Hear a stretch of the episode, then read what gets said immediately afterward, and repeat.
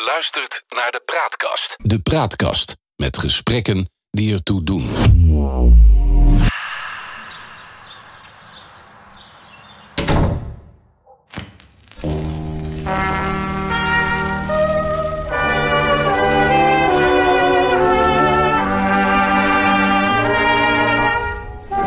Hij moet de verbazing op mijn gezicht hebben gezien. Verbazing. Toen hij zei dat hij dominee is. Van veel gasten van de BNB ontdek je pas na dagen wat hun beroep is. Maar hij stelde zich die avond aan de balie niet alleen voor met zijn naam, maar hij voegde er ook meteen aan toe dat hij dominee was. Daar hoef je niet van te schrikken, zei hij even later op het terras, terwijl hij een fles wijn bestelde.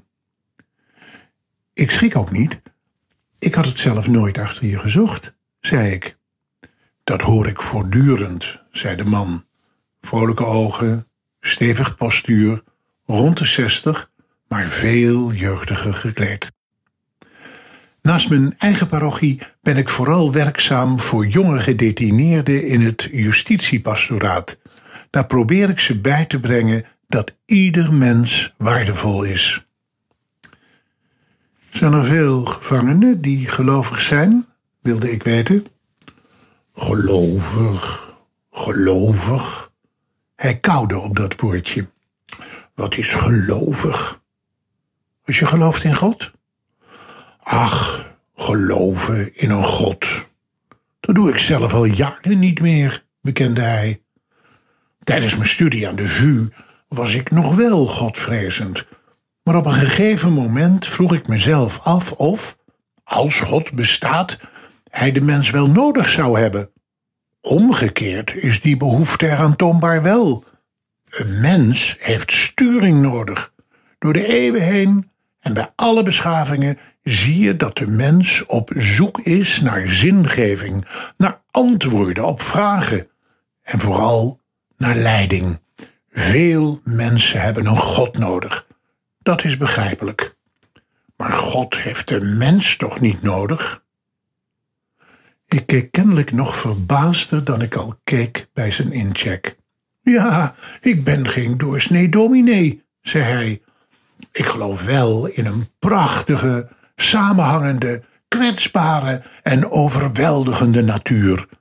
Dat mensen daar de hand van een opperwezen in zien, is begrijpelijk. Maar dat is in mijn overtuiging niet de God waar veel anderen in geloven.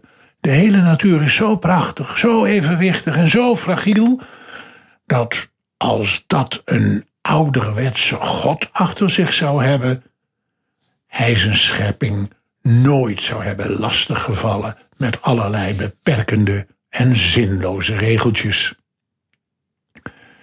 En dat bespreek je met jouw jeugdige gedetineerde.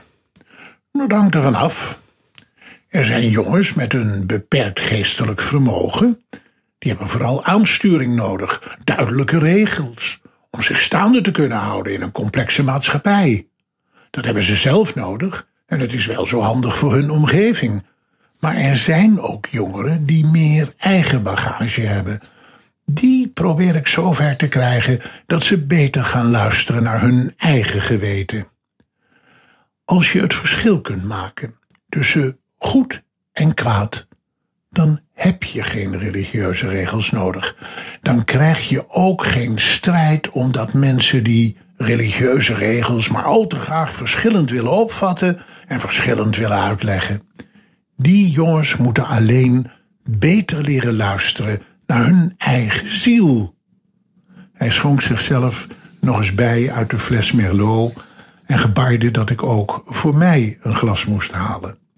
Toen ik terugkwam en hij ook mij de wijn had ingeschonken, vervolgde hij: Wat zou de wereld een stuk vriendelijker zijn wanneer we iedereen wat meer vrijheden zouden gunnen, wanneer we minder snel commentaar zouden hebben op de ander.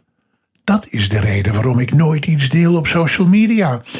In de reacties op wat mensen daar schrijven, zie je al hoe ruzies, oorlogen zelfs, kunnen ontstaan. Zolang jouw vrijheden niet worden ingeperkt door de vrijheden van een ander, kunnen mensen vredig en vrolijk met elkaar leven. Hij pakte een bijltje cheque. Er zat een bolletje zilverpapier in met wie